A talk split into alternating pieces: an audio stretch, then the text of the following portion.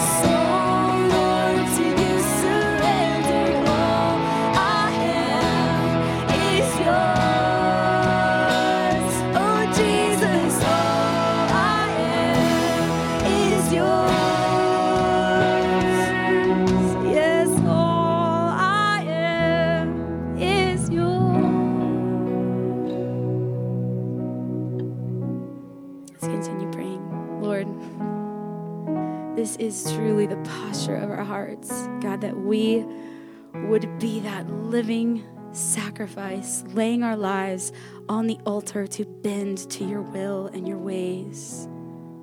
God, we know that you are present in our midst because that's what you've promised when two or more are gathered. And Lord, I pray that with the awareness of your presence, we would continue uh, to have open hearts and open hands to where you would lead us through the rest of this service and what Pastor Paul um, has laid on his heart, your word for us, Lord. We love you and we just want our lives to show that. It's in your name we pray and thank you. We have several that are joining the church today. It's just a privilege to, to bring people into membership. Um, you know, there's, there's a lot that goes into membership. Membership deals with your connection to the church. I think it's a commitment to the church that you're making. I, I, I believe it also allows you some privileges. I know it allows you some privileges that you don't otherwise have. And so, um, is Monica there? She's hiding behind people there. Okay. So, um, why don't you guys face me? And uh, I'm going to, um, what we've been typically doing is we've been doing uh, the profession of faith part of membership. All of you have belonged to Nazarene churches or, or sister denominations through the course of your life. And so uh, uh, you're, you're, not coming to us fresh and new. You're, you're coming to us used and new, okay? Uh, but, but we accept you just as you are, and, and we love you. And it's been my privilege to, to get to know you as your pastor. And, and the membership ritual says this the privileges and blessings that we have in association together in the Church of Jesus Christ are very sacred and precious. There is in it such hallowed fellowship as cannot otherwise be known. There's such helpfulness with brotherly watch care and counsel as can only be found in the church. There's the godly care of pastors with the teachings of the word and the helpful inspiration of social worship.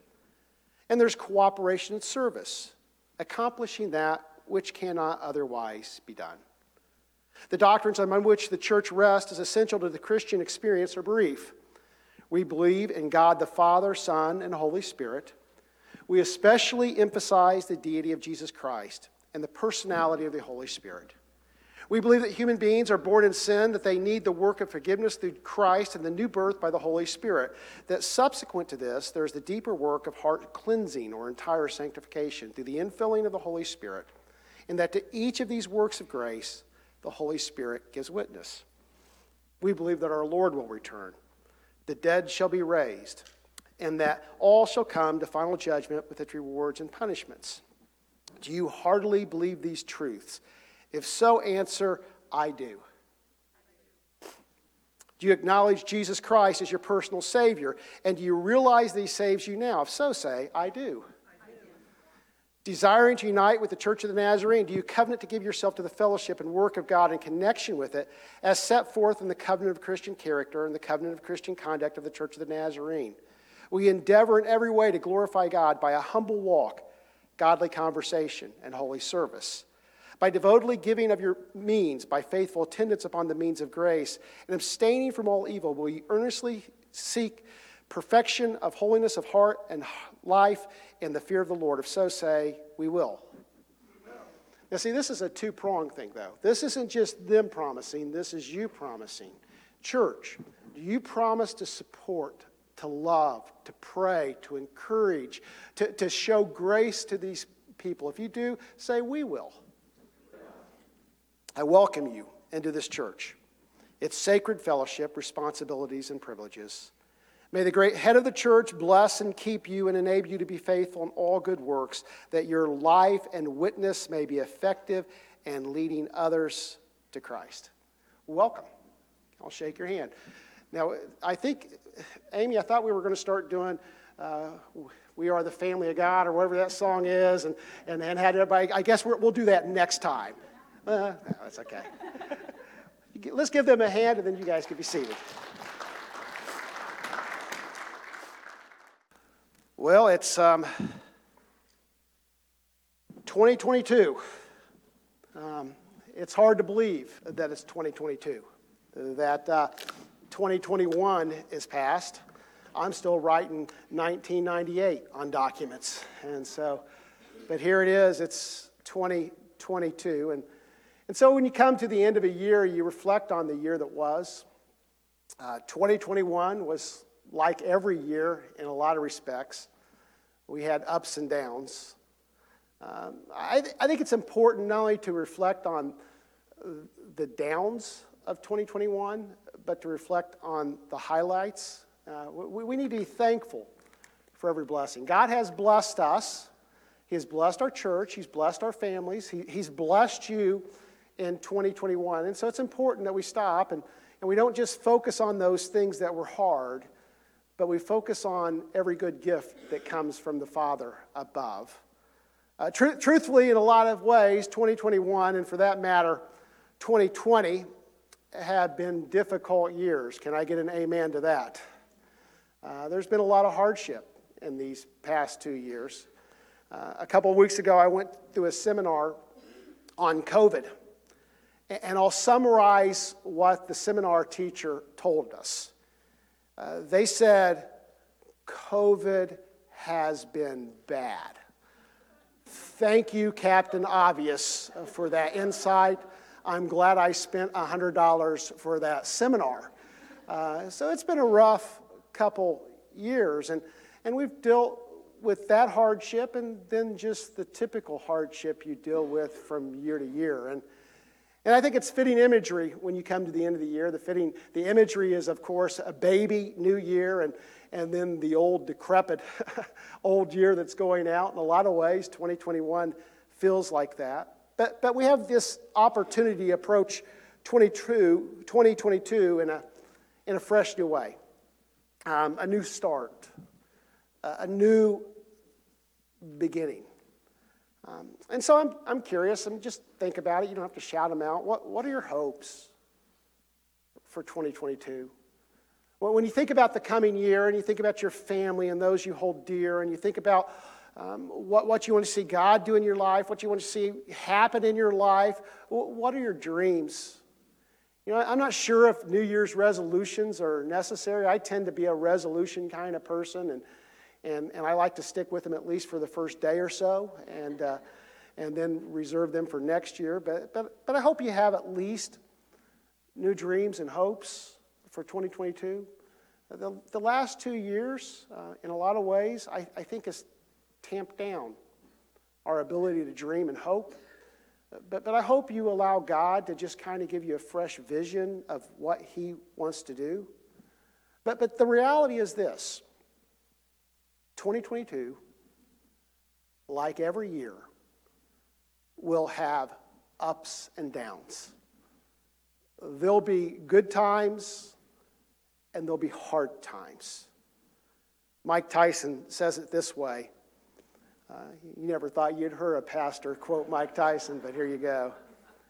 Everyone has a plan until they get punched in the mouth. and that's the truth. At some point, 2022 is likely to punch you in the mouth, right? It's going to happen. It's life. Um, life's not all rainbows and unicorns and, and, and fairy tales. Uh, life sometimes those are some curveballs, some difficult circumstances. And, and, to a certain degree, how we handle those difficult circumstances, how, how we react, how, how we we, we can allow them to, to build us and we can go through them, or we can let them tear us completely down. We, we can learn in those moments. But, but one of the things we learn that difficulty teaches us more than anything else, that going through hard times teaches us more than anything else, that str- the struggle teaches us more than anything else, is the strength of our character. When we go through hard times, it gives us a view of the strength of our character, the strength of our foundation. Uh, my, my little brother loves family history, and, and so we'll, we'll go down to Stinking Creek and Mills, Kentucky. As a matter of fact, Bobby just bought several hundred some acres, and of, owned by relatives in the past, and, and, and you always find old houses there. Anybody ever been to one of those home places? And you, and you find those houses, and oftentimes those houses are still intact. And you wonder how nobody's lived in it for, for more than 100 years. It's here in the woods, and, and here's this frame of this house that's still standing. I kind of have a feeling that if people aren't living in Mill Valley for 100 years, none of those houses are still going to be standing but it says something about the foundation. That, that, that there was something in that foundation that allowed them to stand. And so I want to talk about foundations today. And I'm going to begin at the end of the Sermon on the Mount. Um, over the next few weeks, we're going to be exploring the Sermon on the Mount. We're, we're going to spend some time in it. Um, I'm not, I'm not going to go through it in order. I'm, I'm going to pick sections of it, so, so we'll be out of order in the Sermon on the Mount. But, but we'll be talking about the words of Jesus. And, and, and it'll be loosely based on uh, Dietrich Bonhoeffer's book, The Cost of Discipleship. Dietrich Bonhoeffer has probably the, the, greatest book ever written on discipleship called The Cost of Discipleship. And it'll be lace, loosely based on that book. But at the end of the Sermon on the Mount, Jesus says this Therefore, everyone who hears these words of mine and puts them into practice is like a wise man who built his house on the rock.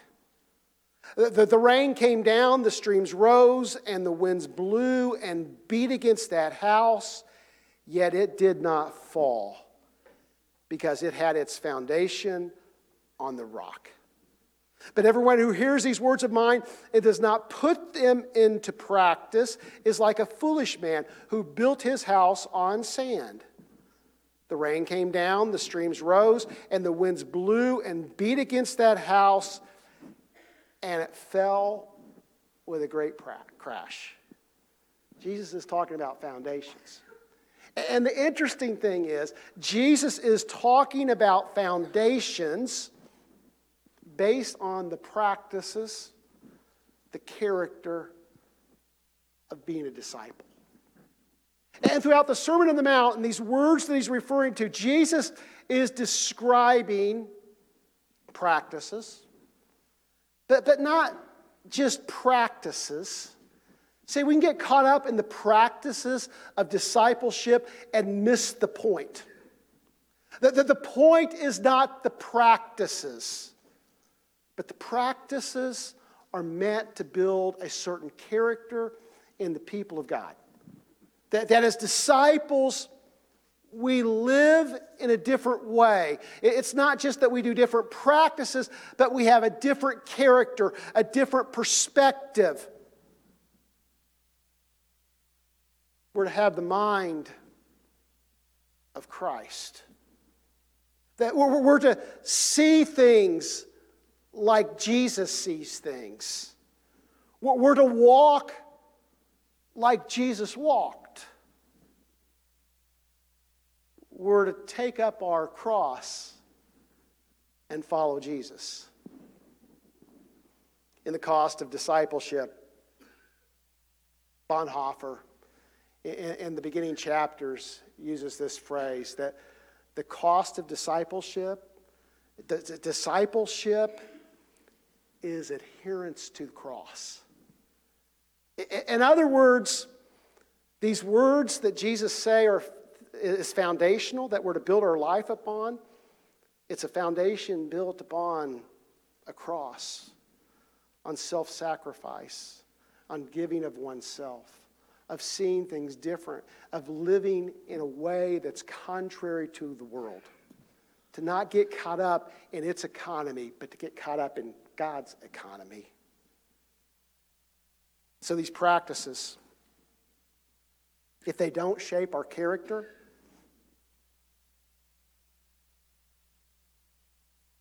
if they don't change our perspective,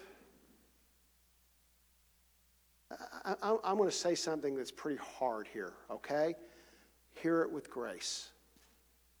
I've met people that are better outside the church than oftentimes or sometimes I meet in the church. That, that sometimes people are naturally better than they should be, than the church should make us. I think the church should be marked by a character where when people see us, we are better, we are more loving, we are more generous, we are more forgiving. And so if the practices do not lead to a character that makes us look like Jesus, if these practices do not form within me something different where I begin to look like Jesus and people see me in that way, then we're wasting our time with the practices. it's wasted motion. So this morning, we're not going to try to tackle all that. And all God's people said, Amen, right? Um, this is several weeks that we're going to look at these practices. But there's three things that I want us to see that's very important um, in this little passage. The first is this hard times will come. Um, Jesus never paints a picture for his disciples. We're his disciples. Can I get an amen to that? Okay. Jesus never paints a picture for his disciple, disciples of an easy life, a life free of hardship. Um, but instead, Jesus says, in this world, you're going to have trouble. But take heart, I've overcome the world. And so in 2022, folks, much like 2021, much like 2020, much like 2019, whatever year you want to say, like every year, there will be trouble. And Jesus is telling us, I, I, want you to understand that your foundation matters in times of trouble. And, and these hard times will demonstrate our character. As we walk through these difficult times, our foundation will show in how we handle the difficult times of life. And finally, discipleship is the way through. See, I, I, I, was struck by this. I'd never seen this before as I looked at this passage. And, you know, in, in this passage, in the Sermon on the Mount, Jesus is giving all these practices. He's giving this way of living. He's giving this great call to his people. And then he gets to the end of it and he says, Listen, there's going to be trouble. Life's going to be hard. You're going to have some storms in your life. And can, t- can I tell you, if you're going to make it through, these words that I've given you are not just commands, but they're the way through. Ultimately, all of these teachings of Jesus goes back to what we've been saying here for about a year now. It's not what God wants from you, it's what God wants for you. That, that you were created for something different and better and grander. Not, not a life without trouble, but a life as a disciple with the image of Jesus Christ. It, it's kingdom living. So it's not simply an expectation of God in your life. But discipleship reflects God's greatest hope for his people. That, that when Jesus is speaking these words, he's not saying, Oh, you've got to live like this. Jesus is saying, Oh, please live like this. This is my call to you, this is my invitation. It's the words of Jesus Come to me, all who are weary and I will give you rest. See, the reality is that we're pulled in every direction. We're, we're, pulled away from this call, and Jesus is reminding us God has more in mind. See, 2022 will be full of ups and downs, good and bad. And the truth is, the lesson I've learned in my life is that oftentimes the only way through is through. And the way through is Jesus. God's hope for you is the way of Jesus. I'm going to read scripture, and the praise band's going to come up, and we're going to, I'm going to read scripture, and then I'm going to pray, and, and then we're going, they're going to sing a, a blessing. And um, as our way of dismissal today, I want to read out of 1 Corinthians 1 22 through 25. This is the Apostle Paul writing to the church at Corinth. He says this Jews demand signs, and Greeks look for wisdom. But we preach Christ crucified. a stumbling block to the Jews and foolishness to Gentiles. But to those whom God has called, both Jews and Greeks, Christ, the power of God and the wisdom of God. For the foolish, foolishness of God is wiser than human wisdom, and the weakness of God is stronger than human strength. My prayer for you, my blessing on you this year is cross.